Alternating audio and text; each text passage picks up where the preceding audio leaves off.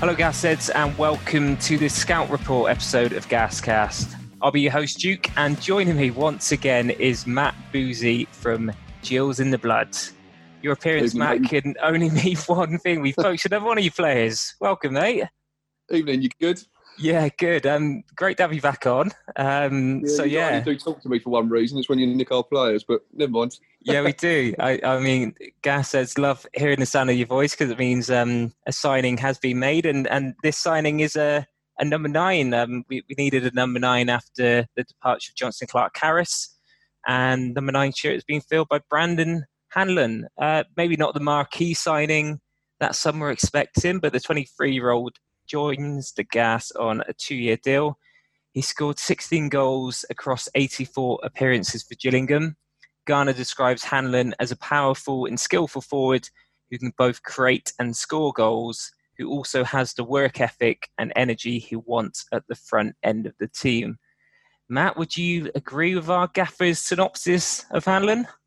Yeah, yeah. To be, yeah, I don't think that's too far off. To be fair, I'd add in he, he did co- contribute ten assists as well uh, in that time. So yeah, by my calculations, watching games, it was twenty six direct goal involvements in them eighty four appearances. So you're looking at he was directly involved in a goal once every three or so games, which I think for a kid who's had two seasons in the football league, I don't think it's it's a disastrous return. Obviously, the big thing he needs to work on is his finishing. But in terms of that description by Garner, I don't think it's a million miles away. He can play through the middle, but like I say, the finishing becomes a little a little bit of an issue. He's he's, he's more a player that you almost back him to score more if he hasn't got time to think about it. A lot of the time, if he was through on goal, he'd take too long and then end up hitting it at the keeper or striking it wide. But a lot of his, his goals come when it was instinct and he just had to hit it quickly.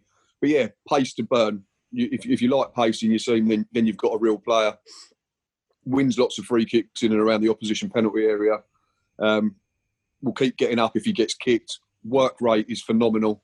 Um, I said first couple of games for us when he joined, we got we were getting beat four one at home to Sunderland, and the thing that struck me about Brandon straight away was that even though we were getting beat, he didn't shrink and he still wanted the ball and he was still trying to make things happen even at 4 1. And I thought for a kid who was playing like his second game at that level, I thought that was a really good sign. And if you're buying him to be Jonson Clarke-Harris or score that amount of goals, I think you might be disappointed as a fan base. If you're buying him with the view to thinking if you can improve his finishing and then see how he goes in the season after and the season after that, if he stays beyond that, then I think you've got yourselves a very good player. Yeah, I think we were looking for an experienced bagsman, which it sounds like he isn't. You're kind of saying his, his composure is letting him down somewhat. I mean, he's only 23. He's, he's another kind of promising youngster that we got within the ranks. I mean, how much do you think he could improve? I mean, you, you mentioned finishing as his main attribute he needs to improve on. Can, can you see that in improving with time and, and the right coaching? Yeah, I think it, I think it could, and that's why I've championed him to stay for a long time. And I know towards the end in the last few days, I, I changed my tune slightly and said it had got to the point where if Brandon didn't want to stay, and we're two or three days away from the season starting, then we have to we have to move on. No player's bigger than any club at the end of the day, and, and, and that sort of became my thoughts on it. But if you ask me at the start of the summer, would I prefer Brandon Hanlon to move on or stay? I'd have definitely said stay. I think he's got all the attributes that you want in a modern day attacker. I'm not saying if he he'll go and play in the Championship or the Premier League or anything like that, but I think if he improves that finishing, um, then you've got a well-rounded attacker for, for, for any sort of League One club. Um, scored nine, I think it was, in his first season for us.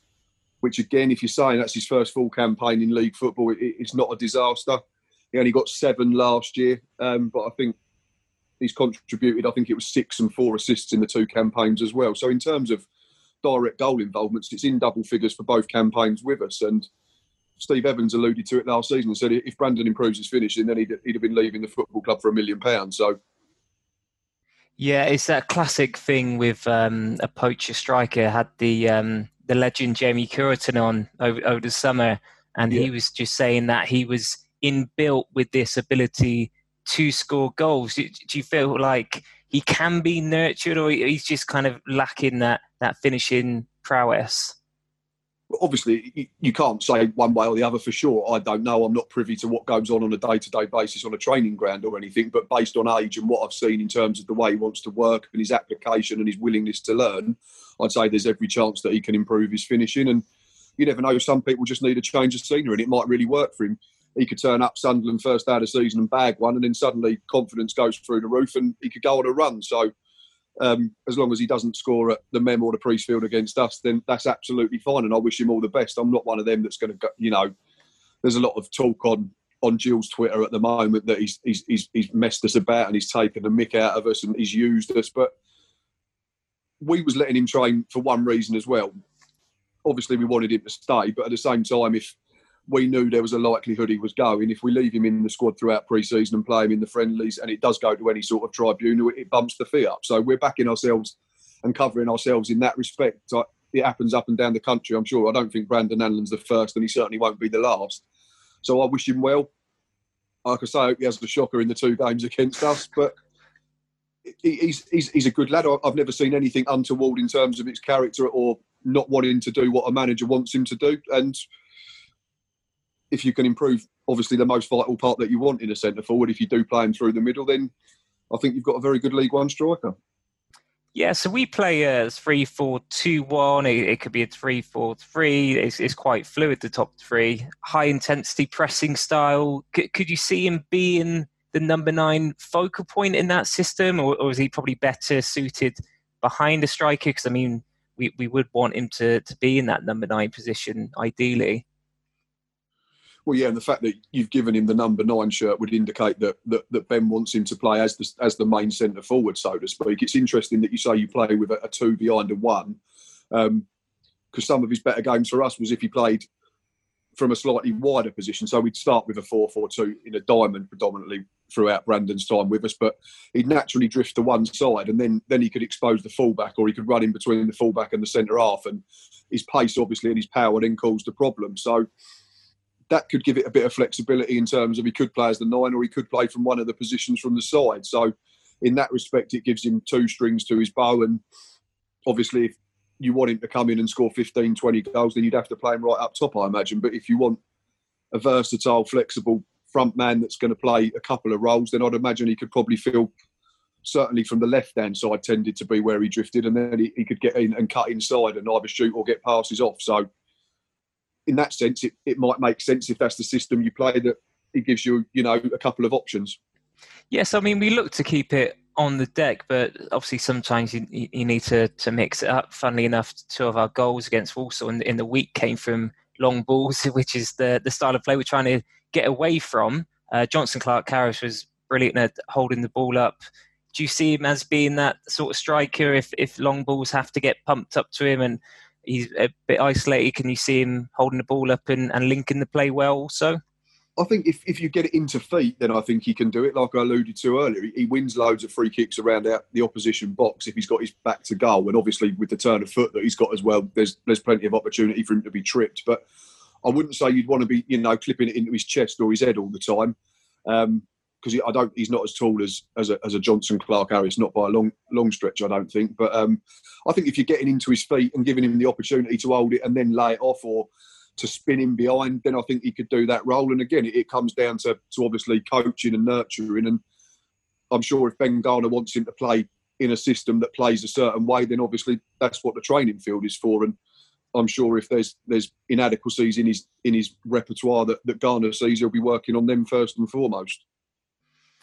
Yeah, and I mean, you alluded to it earlier. Looking at some of the salty messages from uh, some of your fans, it, it, seemed like his attitude um, isn't great. I mean, what do you say about him personality wise? Is that just bitterness from from some of your fans? Is, is he a good lad? Is he maybe a bit of a, a bad boy who needs uh, a rollicking sometimes? I've never seen, like I said, I've never seen anything from Brandon on social media or when I've had the occasion where I've met him at like fun days or stuff like that or after games or at player of the year dues. I've never seen anything that would that would strike me as him being a bad egg or a bad penny or anything like that. I think he's a kid that, that wants to do well. There was talk that maybe he'd been badly advised by an agent earlier in the summer, so maybe that's had something to do with it, and that would indicate why it's dragged on for so long. Um, but no, I've not seen anything from a from a fan point of view that would indicate that that is any any sort of problem at all. Um, and it's like anything, isn't it? Any fan base that we all want to play at the stay, but as soon as he leaves, then suddenly we, we, we don't rate him as highly as we did if he was still inside the tent, so to speak. But like, I'm not I'm not a Gills fan that, that's going to boo him or slag him off. It's a short career at the end of the day, and, and footballers have to look after themselves. And like I say, I'm sure Brandon's looking after number one, which he has to do. But at the same time, we've kept him on in the summer number one in the hope to keep him, but number two, knowing that if he does go and, and we can go to a tribunal or we can say to a club that wants to pay money for him, well, look, he's a vital member of the group. He's played in all the friendlies. He's played pretty much every game in his time with us. 84 appearances in two seasons, just 42 a season. It's, it's not rocket science. It indicates that he was a vital member of the squad and we were due compensation. So any club in their right mind is going to try and get as much as possible for him. So I, I, I wouldn't put it down to bad uh, bad attitude or anything like that. And, and a lot of the time, you just have to, without sounding, you know, like older people know more. A lot of the, the tweets I think come from from younger members of the fan base who just, you know, yeah, I, I, definitely know know the types, and they're, they're they're hot on it, aren't they? And um, I mean, what what struck me as, as well, I don't know if there's, there's, more that meets the eye. Steve Evans said he only knew about the transfer literally as it was being announced. It was Hanlon himself who, who told him about the move. That does does that strike you as a bit bit odd? That was yeah, that was the strange bit because, like I say, about six o'clock last night, we got there was a tweet that come out that said the club had rejected a bid. They said it was closer to our valuation than the insulting offer that had come in from a club last week. We don't know who that was. Um, and then all of a sudden, it's happened really quickly this afternoon. It, I reading between the lines, it seems that people maybe at the club are not entirely pleased with the way he's perhaps gone about it. But obviously, I'm not going to comment on that because I don't know what's gone on behind the scenes. But there was no sort of good luck in the Gills tweet when they quoted the Bristol Rovers tweet. It was just uh, Steve Evans confirmed Brandon's left the club, and that was yeah. pretty much it. But um, and then this thing come out that apparently Brandon told Steve himself, and it's not gone through the chairman. And, and Evans alluded to the fact that Mr. Scally uh, give us more details tomorrow, but he's probably disappointed that he's lost the player that he wants to keep. And if it's not been done quite the right way, then so be it. But it comes back to me. It comes back to it's done. We can't change it. Bristol Rovers have got him, and we move on. And like I say, it, it all revolves around the fact that, that no individual footballer is bigger than the club, and we move on as a group. So. Yeah, Scally's comments about Ehmer were, were anything to, to go by. Be interesting to see what he comes out about Hanlon and um, yeah Rover's potential role in, in this move. Um, so let's let's talk about uh, fees then. He he's under twenty four, and, and you were saying there's there was some fees, some offers, sorry, that that were um, declined earlier. So it looks like it will go to a tribunal. Um, what do you value Hanlon at? I, I know it's a bit of a bit of an odd one with these uh, valuations at tribunals. Well, again, it's only, it's only reading between the lines and a bit of hearsay from obviously dual social media thing. It's nothing official, but the club tweet last night said it was a six-figure fee that had been disregarded out of hand, so that would indicate that it's upwards of a hundred thousand. Um, there's whispers going around that we were confident if it went to a tribunal, we could get upwards of two hundred thousand, and but it seems I think that the fee's been agreed by the clubs, so I don't think it's going to go to a tribunal. It seems the whispers coming out of our end, and again, I'd like to emphasise this isn't anything from the club or you know local newspapers. This is just hearsay at the moment, but there seems to be enough of it going around to indicate that it might have legs, so to speak. That it's it's around two hundred thousand, but again, don't take that as gospel. It could be someone on the wind up or just general chit chat, but so uh, let's say it is gospel, Matt. What you've said is is bang on. 200k. Would that represent good value for us? I think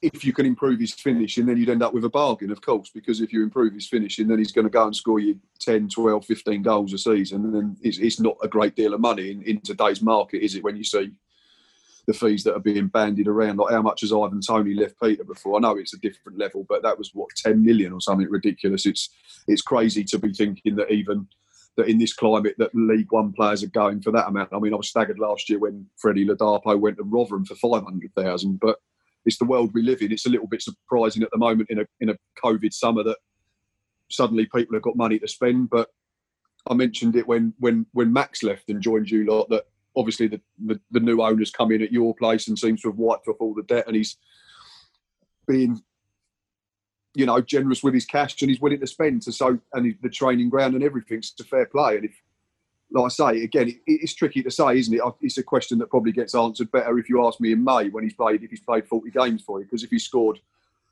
30 goals, then it's an absolute snip. If he's scored three or four goals and, and spent half the season on the treatment room, you'd say 200k is a very good fee for us. So it's it's it's probably a little bit more than I expected. And I rate Brandon Hanlon. I'd have said if we got anything around 150, I'd have been well pleased because he's out of contract and he's only had two seasons in the football league. So I'm not disappointed with 200,000. And I'm sure if he goes and scores you a dozen goals, you lot won't be disappointed with paying 200,000. So Exactly. Let's let's hope he can um, add finishing to his game, and, and like you say, the, the proof is in the, the pudding. Is is all exactly. well good us us talking about his, his strengths, his weaknesses, whether he could score or not. If he does it, then great. But if if he doesn't, ultimately, then then it's poor. So we shall see. Let Let's talk about Gillingham for for a bit. Then, where does this leave you? Hanlon goes. I mean, it's obviously the transfer window is is still open um, for for a bit longer. H- how would you assess your chances for the the season? now that we've taken Hanlon and, and also Ehmer? I'm.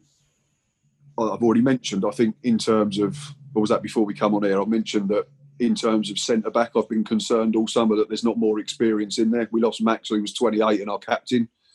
Um, we've now got four centre backs, the oldest being 22. So in terms of maybe a little bit of naivety, a little bit of having to build a new partnership because obviously Max played alongside Jack Tucker pretty much all of last season. We've got to then start again. Um, pre-season's not ideal because it's all been condensed into a much shorter time frame. So Steve Evans has had less time to try and build partnerships, build relationships within the team and within the squad. And I'm sure it'll all settle down, obviously, when the league games start because you're more consistent with your team selection and you get a better idea of what your strongest 11 is. But the lack of experience is probably one small concern I've got in terms of centre half. I think at fullback we're absolutely fine. Um, moving forward, I think we look fine in midfield. We've got another lad in today, highly rated, coming from Celtic for a season. Um, Scott Robertson, who looks to be a real prospect, looking at what their fans are saying. He's just been given a three-year deal up there, but apparently they don't have much in the way of reserve or 23s football. So Neil Lennon's, I think, knows Steve Evans quite well because obviously Steve is Scottish himself, and I think he's a Celtic fan. Um, so they've decided it's the best places for him to come down to us and play regular football. It's a position we needed. I said at the start of the week we needed probably a proper defensive midfielder, cover at left back for Connor Ogilvie, and one slash two strikers depending on obviously the Brandon situation. So logically speaking, he's gone. We're a little light up top. We've only got two out and out numbered nines or out and out strikers in John Akinde and, and Vadaine Oliver, and we probably need two that are going to be more of the Brandon type, which is the nippy one that can run in behind, that can take on his player and and, and not play from with the back to goal so much. So for me, another left back and two centre forwards, and I think we're probably pretty much there in terms of where we where we want to be and where we need to be in terms of numbers and quality. I think the the signings that we've made have been promising, intriguing. The two lads from Arsenal look really intriguing. We've got Zech Medley, who's a centre back, and Trey Coyle, who, opened his account on Tuesday against Crawley with a really good goal. So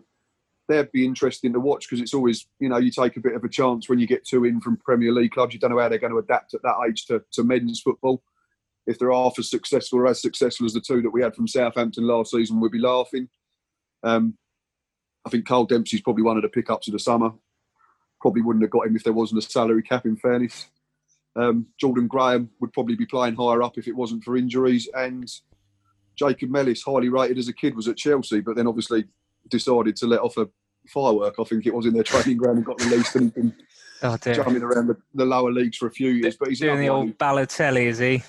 Yeah, sort of. Yeah, but which was uh, quite amusing. Yeah, I think he let off a. I think it was a flare or something at the training ground, and they released him. But yeah, he's he's done well at Mansfield and played under Evans before, and he set up the Golden Tuesday night. And technically, I think if you can keep him on the pitch and keep his attitude, on on the right tracks, then then we've got one hell of a player. So in terms of creativity, I think we'd be a lot better off this season. But obviously, it's no good creating chances if you haven't got someone to stick it in the net on the end of them chances. But I'm quietly optimistic.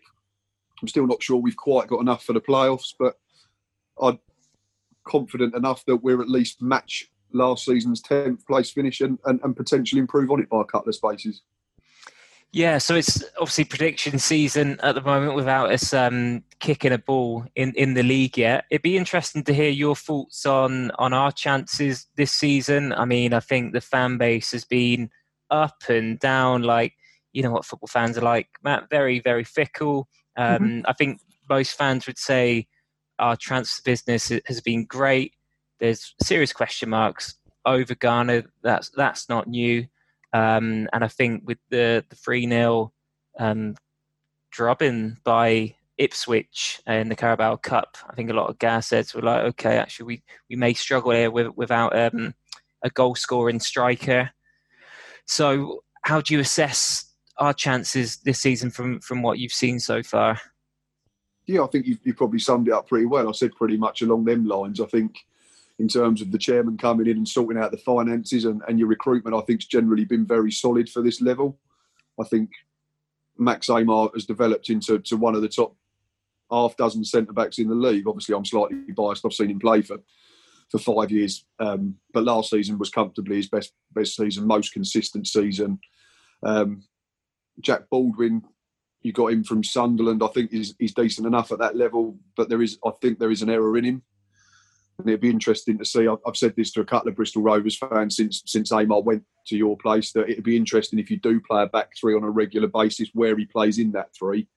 I believe he played in the centre, didn't he, in, in, in the game the other day? Well, all pre-season he was in the centre, and then we, we play Ipswich in the Carabao Cup, and it went to Baldwin, which I, I don't think I'd really seen Baldwin play in, in the centre of the three in pre-season and right. Ehmer was actually on, on the right hand side, and all of the back three had an absolute stinker. I mean, Ehmer got got done for pace time and time again, and um, with, with, our wing back system, the kind of um, like the full, traditional fullback got... positions, we, yeah. we were just getting spun round time and time again. So yeah, it was it was a very strange back three. To be honest, we had a right-footed centre half on on the left, so I'll be very surprised if Ehmer doesn't slot back into the, the centre of the three, which looks to be his natural position. Would, would you agree with that? That, that was that was my concern when, when he left. One small concern about Max was the times that we played a back three and he played from the right. Where he does lack a little bit of pace. He's not slow. Don't get me wrong. I'm not saying he's you know he's treading water or anything like that, but he's not out and out quick. Um, and the couple of times when he did play there, he got caught out because obviously, if you're playing a wing back and the wing back bombs on, then suddenly the left winger the other way has got loads of space to run into. And that was an issue when Max played from the side. So, yeah, for me, if you play him in a back three, especially if he's going to be captain, you want him organising from from slap bang in the middle of that back three. But obviously, Garner's got his own ideas. Um, Baldwin's another one who, you know, is inexperienced enough centre uh, centre back. Sorry, not centre forward. Um, so maybe he wants to play there, but you know that's then up to the manager to be strong enough, I suppose, and say right, it's it's going to be you there and you there, and, and that's how we're going to roll with it. Um, forgive me, I've forgotten his name. The lad you got in from Coventry looks a really good. So is it Zane? Um, oh, Zain Westbrooke. Yeah. Westbrooke. So, so he, he he played about twenty odd times in the the championship winning promotion campaign for Coventry, and he he looks really classy. He's, he's on on the younger side of things. Well, I think he's twenty three also. Yeah. So yeah, I think he's probably been our, our marquee signing. To be honest, yeah, we've got really Josh Grant next to him. Yeah, so you, like I say, you, you, on the face again. Obviously, it's, it's like with anything. You, there's no, you can't say they're a good signing until you've seen how they play. So, um, but yeah, on, on, on, the face of it, he looks like a really good addition. Like you say, that played in a good side in Coventry last season, and they were they were spot on pretty much all the way through.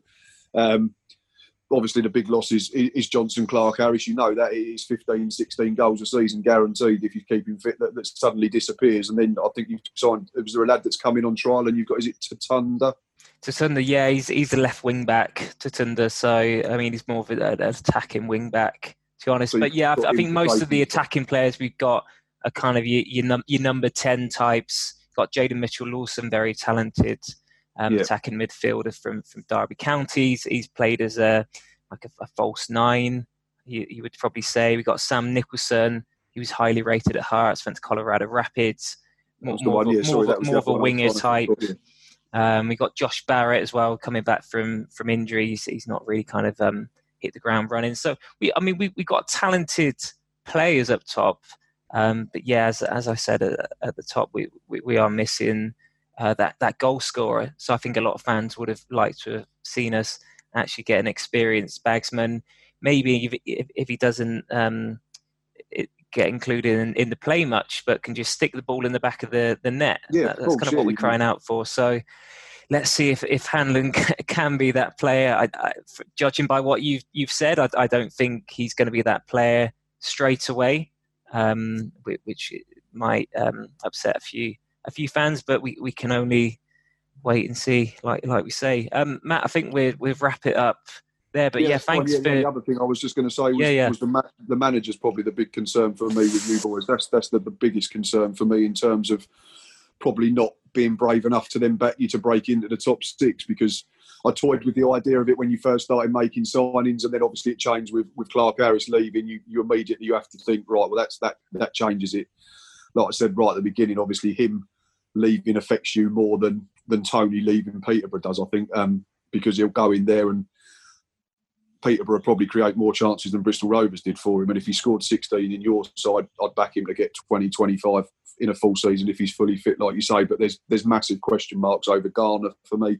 I know there was issues in terms of I think he had to have compassionate leave, didn't he, for a family bereavement yeah. or something, which obviously doesn't help. But you can't dress it up. I think it was two wins in the league after after he came in, wasn't it? And yeah, if if you hit the ground running and get something against Sunderland at the week, is, is Sunderland at the weekend, isn't it? It is, yeah. Sunderland at the Stadium of Light. So, I mean, a, a, tricky, tricky start. I mean, I mean, there's there's not a load of optimism about that start, um, and it's it's a tricky start to the campaign as well. So he, he does need to pick up points. I think yeah, the first couple of months are, are going to be yeah. vital, really, especially as he has been backed with with his signings and he's had time to get on the training ground and implement his, his new style of play. But yeah, I mean, I think most fans do share the same concerns as you, Matt. He's never been a, a manager before. He's he's a, a great coach. I, I don't yeah. think anyone can deny that. But as a manager, I mean, yeah, the, the record is is abysmal. So we will have to wait and see. Give him a fair crack of the whip. Of course, yeah, you've got to give him 10, 12 games with his own players, like you say, and his own systems and his own ideas, because otherwise it is pointless bringing him in. You've got to give him a summer and a transfer window at the very minimum. So. Yeah, we shall see. So, I mean, best of luck for the season, Matt, minus um, a, a, couple of last season's players. So, thanks once again for that. Hopefully, they no they, they do well. Aim is looking good, and hopefully, Hanlon can come and, and score some goals, add that string to his bow. Um, I, I, bet you're hoping you don't appear on Gascast any anytime soon. After October will be fine. I don't mind. All right, we we maybe get you on a transfer deadline day. Um, if, uh, no, if, no. well, we shall see. Um, thanks for listening, Gasheads. If you haven't already, please do hit the subscribe button wherever you get your podcast. That means you never miss an episode and also give us a review and rating as this massively, massively helps us out. All that leaves me to say is up the gas.